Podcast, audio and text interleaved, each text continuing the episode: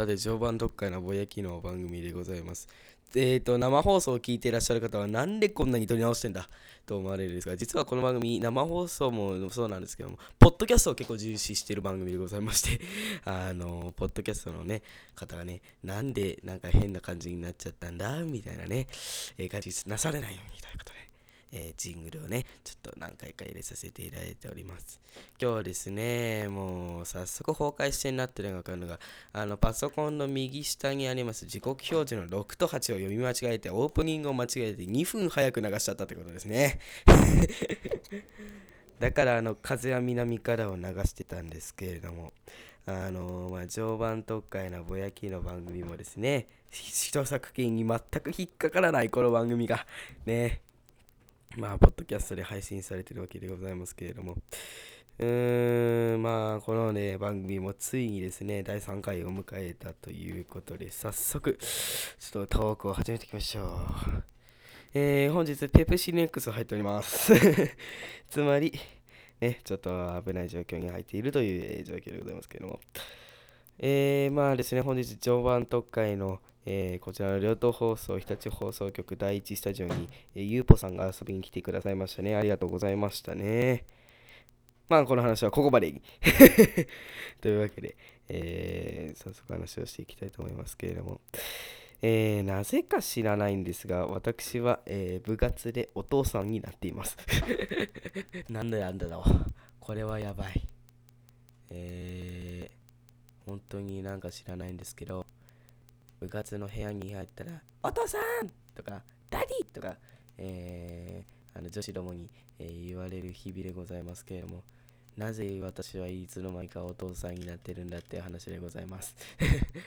えーもちろんあの部活の方でもオグさんがですね、あのーあだ名なんでございますけれども、あのーなぜか知らないですが、 Daddy！とか、オん、お、あ、じゃあお父さんとか呼ばれる方がですね、圧倒的に多いっていうちょっと悲しい状況。で、女子がなんか家系図みたいなのを作ったらしいんですけど、真ん中に父親って書いてあったそうでございますね。一家の大黒柱になるのは嬉しいんですけど、お父さん 皆さんどうですか？お父さんって呼ばれるの。ね個人的には嬉しいんですけどね、モテるから。えーでもね、なんかね、お父さんって呼ばれるのもね、いろいろとちょっとあれですしね。あのーまあそういうわけでございますけれどもね。えー、まあ、常磐特会のぼやきのこの番組なんでございますけれどもね、なんかこういう話をたらったらたらったらしていくのが私の楽しみでございます。えー、本当ですね。まあ、あのーこの常磐特会のぼやきの番組でもですね、あのーちょっとこの前取り上げましたかね。取り上げてないかな。まあ、あの、私自身もちょっとですね、あの、やばい方向にちょっと向かっております。えー、どういう状況なのか自分でもさっぱりつかめないっていうのが今の人生の中でございます。ねえ、何なんだろう。この人生は何なんだとちょっと考える。哲学者みたいなことを考える。えーそんな毎日が続いておりますけれどもね。えー、もうほんと、いろいろとありましたね。ちょっとちょっと真面目な話題。トレイン・オブ・ザ・エキシビジョン2011のブルーリボンローレル賞常磐特会役員賞決まりましたね。意外な結果ですよ。劇的に意外な結果が待ち受けております。ね。えー、該当者なしはありません。該当者なしはありませんでした。いやー、びっくりしました。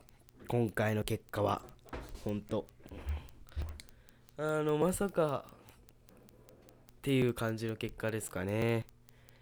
えー、候補になっていた車両、その処遇とかね、そういうのが結構変わって、えー来てしまいましたので、あのーそれは本当に、あのーおーおーおーえーちょっとびっくりされる方もいらっしゃるんじゃないかと思いますけれども、すべてはこの15日のラジオで明かされるということですので、あの15日のね、あの序盤特会ラジオスペシャルの中で放送されます、架空鉄道バンコク博覧会閉会式で皆さんご確認ください。ね、あのー、まあ一応ホームページにもアップロードはしておきますけれども、あのー、まあ、原則ラジオで聞いてくれると私が嬉しいです。っていう感じですかね。まあ、この番組は15分程度で話す番組ですが、そうだなあんじゃかじゃん、じゃんじゃんじゃん、あんじゃかじゃんというわけですね。さて、ここで1曲おかけしたいと思います。ね、こちらの曲もちょっと有名な曲でございます。こちらです。ソニックアライアンス温度です。どうぞ。テレレンテコン。コン。コン。カカン。カコン。コン。カカン。カテレレレレレレレレレレレレレテレリティリリそちゃのレジはピンク色。オグさん鉄やん壊れまくり。あ壊れてく。日常茶飯事桜色。それがそちゃの。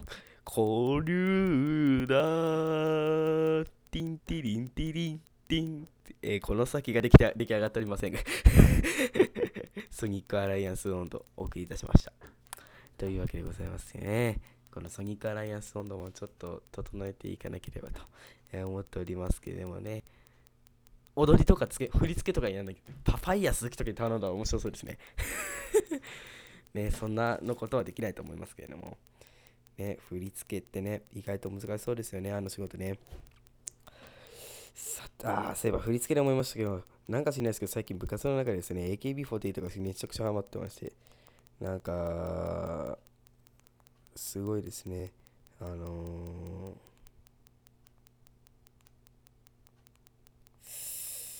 ー、もう、なんか、入った瞬間に、メリピーとか言って、踊ってる方が、数百名いらっしゃいますね。数百名はいないけどね。ねえ。本当に何なんだろう。というわけでございますけれどもね。あのー、まあ、あのー、